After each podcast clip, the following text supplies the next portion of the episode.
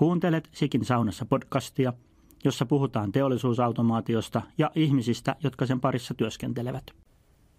Minun nimeni on Matti Kleemola ja tänään keskustelemme valokennoista.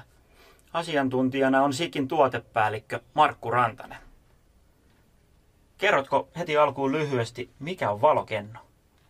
No, valokenno on optinen anturi, joka lähettää valoa ja vastaanottaa valoa ja tarkoituksena, anturin tarkoituksena on vastaanottaa sitä valoa, minkä on itse lähettänyt. Kauanko olet näiden tuotteiden parissa työskennellyt? No ensimmäisen kerran Sikin kanssa jouduin tekemisiin tai pääsin tekemisiin vuonna 1989, eli 30 vuotta sitten ja, ja Sikin palvelukseen siirryin sitten varsinaisesti tytäryhtiön perustamisen jälkeen 1997, eli tämänkin firman palveluksessa noin vajaa 25 vuotta. No entä nämä valokennot? Missä valokennoja käytetään?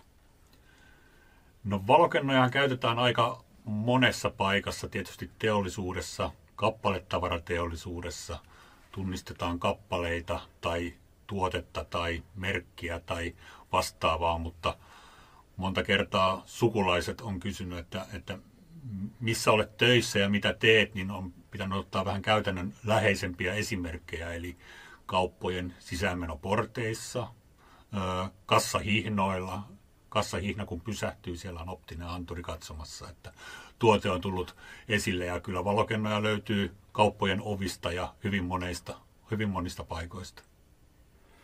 No, mainitsit tuon kaupan, eli jos mä nyt menen sitten valokennokauppaan ja pyydän, että antakaa yksi hyvä valokenno, niin mitä mun käy? No saattaa käydä hyvin tai saattaa käydä huonosti, eli nyt kannattaa ensin miettiä, että, että onko optinen anturi tai valokenno nyt oikea anturi nyt kohteeseen ja, ja tietysti pitää hieman miettiä sitä, että mikä on hyvä ja mikä on huono. Nyt esimerkkinä, jos otetaan tämmöinen peilistä heijastava anturi, niin, niin heijastinta ei pidä valita nyt kaupasta mitä vaan heijastinta, vaan on syytä käyttää aina, aina juuri sitä heijastinta, joka sille anturille on tarkoitettu.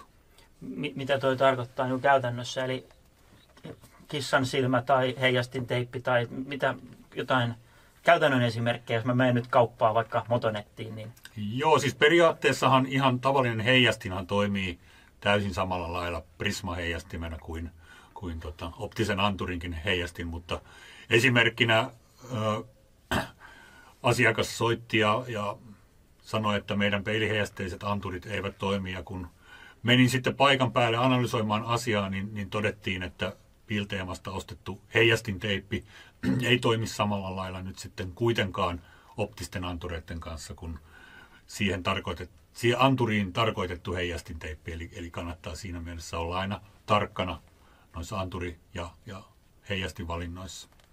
No nyt puhuitkin tuossa, että pitää tarkkaan miettiä, että mikä on se sopiva tuote, mutta nyt kun mennään valokennoon, niin mikä valokennoa valittaessa on tärkein asia?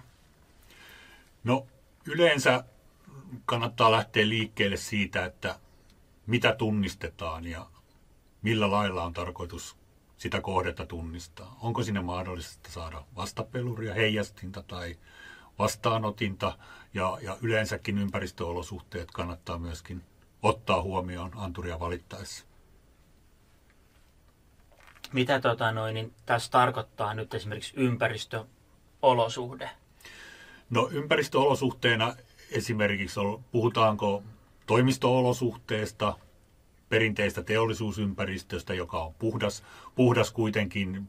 Tehtaassa voi olla myöskin öljyä, öljysumua, likaa ynnä muuta, ja kuinka paljon sitä likaa tulee. Tai sitten jopa, jos optisia antureita käytetään ulkoolosuhteissa, niin kannattaa ottaa silloin huomioon, että anturissa on reserviä tarpeeksi silloin anturia valittaessa. Niin, eli että se kestää vaimentua Kyllä matkalla. vaan, kyllä vaan. No mites käyttöikä? Kuinka pitkäinen, pitkäikäinen tuote tuommoinen valokenno on? Valokennohan on suhteellisen pitkäikäinen. Silloin kun aloitin 90-luvun puolivälin jälkeen Sikillä, niin, niin aika paljon tuli varaosa kyselyitä vielä tuolta 1960-luvun antureista. Ja, ja silloinhan optinen anturi tehtiin niin, että oli elektroniikkaosa erikseen ja, ja, ja niin sanottu optinen osa erikseen. Eli silloin oli erilliset polttimot valokennoissa. Aika paljon käytiin varaosakauppaa myöskin polttimoita, polttimoita vaihtaen. Nykyisin aika paljon käytetään ledipohjaisia antureita ja ledin tyypillinen käyttöikä on tuommoinen 100 000 tuntia, eli suhteellisen pitkäikäisiä, 10-20 vuoteen on, on suurin piirtein tuommoisen valokennan käyttöikä. Okei. Okay. No, mites tota noin, jos nyt mulla olisi se semmoinen vanha valokenno vaikka 70-luvulta, niin tarvitsisin varaosaa siihen, miten tapahtuu? No joo, aika paljon vanhoja katalogeja on tullut selattua edelleenkin, nykyään entistä vähemmän ja vähemmän. Ja, ja tietysti tämmöisiä varaosa- ja korvaavuuslistoja on aika paljon ja, ja meillä tehdaskin, tehdaskin tota, tekee aika paljon pääkonttorin niitä tämmöisiä varaosa korvaavuustaulukoita. Ja Toki valokennoissa sukupolvet vaihtuvat, kaikki elektroniikka uudistuu, optiikka uudistuu, mutta tota, pyritään siihen, että, että jollain lailla ollaan yhteensopivia vanhojen tuotteiden kanssa, mutta se vaatii kyllä pikkusen kärsivällisyyttä ja viitseliäisyyttä etsiä sitten sieltä, mitä vanha on tehnyt ja miten voidaan siis sitten uudella anturilla korvata. No mites, kuinka, onko anturit aina silleen, että se on niin joku, että valokenno yleisanturi, mikä soveltuu vai miten? Onko niitä jotain erityyppisiä? No joo, tietysti erityisiin käyttökohteisiin on erikoisantureita ja, ja tietysti asiakaskohtaisia antureita tehdään myöskin paljon, että on syytä aina katsoa, että se korvaava anturi suurin piirtein tekee sen vanhan ja tietysti sovelluskohtaisesti, onko sovellus muuttunut, onko pysynyt samana, voidaanko jollain tietyllä anturilla nyt sitten korvata, mutta tota, sovelluskohtaisesti kyllä aika paljon kannattaa käydä läpi silloin, kun on vanhasta anturista kysymys. Joo. Mainitsit, että on nyt jotain erikoiskohdeantureita, niin mikä olisi joku esimerkki tämmöisestä erikoisemmasta anturista? No, yleensä ne tulee tuolta painomerkin, painomerkin tunnistuksesta sitten, että ö, yleensä virvotusjuomat ja alkoholijuomat, etiketit varsinkin, niin, niin pituus määritellään niin sanotun kohdistusmerkin avulla. Ja yleensä nyt sitten asiakkaat haluavat, että se kohdistusmerkki, kohdistusmerkki on sitten jossain piilossa. Jos ei sitä saa piiloon, niin yleensä se voi olla myöskin näkymättömissä, eli tämmöinen näkymättömän merkin tunnistus, painomerkin tunnistus tai jotain muuta vastaavaa, niin on pikkusen tämmöisiä erikoisempia anturikohteita. Okei. Mitä muita voisi olla niin kuin painomerkkien lisäksi erikoisempia antureita? No Antureissahan voi olla sitten muitakin ominaisuuksia, jotain laajennettua tuntoetäisyyttä, leveää keilaa. Nyt jos ajatellaan esimerkiksi meijeriteollisuutta, pakkaukset tulee kiinni toisistaan, ne pitää pystyä kuitenkin laskemaan erikseen, eli tämmöinen kiinni olevien kappaleiden tunnistus ja ynnä muuta tällaista. No nyt kun ajatellaan, että sä oot nyt näiden kanssa työskennellyt yli 25 vuotta valokennojen kanssa, niin onko se, teknologia on muuttunut, on menty hehkupolttimoista ledeihin. Onko jotain muuta muuttunut? No joo, nythän on tota, trendinähän on tämmöinen Industry 4.0, eli, eli tota, pyritään siihen, että anturit myöskin, ihan, ihan tämmöiset perinteiset IO-anturit myöskin antaa tietoa, valikoitua tietoa myöskin esimerkiksi pilveen tai ylempään järjestelmään. Ja, ja, ja anturia pitäisi pystyä myöskin etänä säätämään ja kertomaan, kertomaan anturille, että muuttuvista olosuhteista ja myöskin anturin pitäisi kertoa ylemmälle järjestelmälle muuttuvista olosuhteista. Ja tähän suuntaan ollaan menossa, puhutaan, puhutaan IO 4.0 antureista, älykkäistä antureista ja, ja, ja tämän tyylisistä asioista, niin tämä on se antureiden perinteistenkin niin sanottujen tyhmien antureiden tulevaisuus?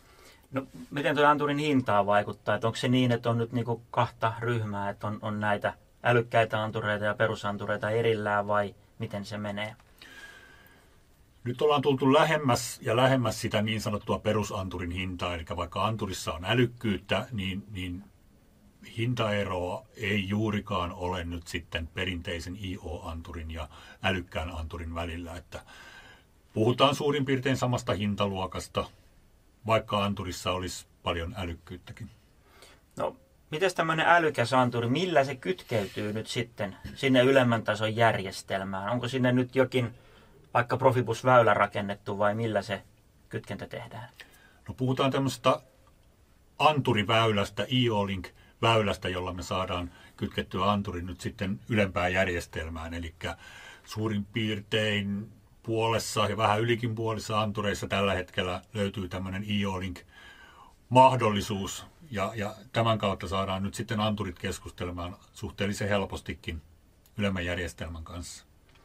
No, miten teollisuus on ottanut IO-linkin omakseen? Että onko se ominaisuus, jota osataan täysverisesti jo hyödyntää ja pyytää uusiin antureihin? No IO-link sinänsä ei kaikilla teollisuuden aloilla. Nyt puhut, on, on aika konservatiivista teollisuutta meillä paljonkin, tietysti paperimetalliteollisuus, mutta tota, enemmän ja enemmän on hyväksytty tai, tai halutaankin enemmän tämmöistä tietoa ja tiedon siirtoa antureiden ja järjestelmien välillä. Ja me ollaan havaittu ainakin se, että mitä enemmän anturi tekee tavallaan, jos meillä on etäisyysanturi tai valoverho, mistä tulee paljon informaatiota, niin se on helpompi siirtää tämmöistä IO-Link-väylää pitkin, pitkin sitten ylempää järjestelmää, mutta tota, perusanturit ei ehkä niin isossa määrin vielä, mutta pakkausteollisuus, kappaletavarateollisuus enemmän ja enemmän nyt haluaa myöskin älykkäitä antureita. Kiitos, Markku. Hyvä, kiitos. Tämä oli Sikin saunassa podcast.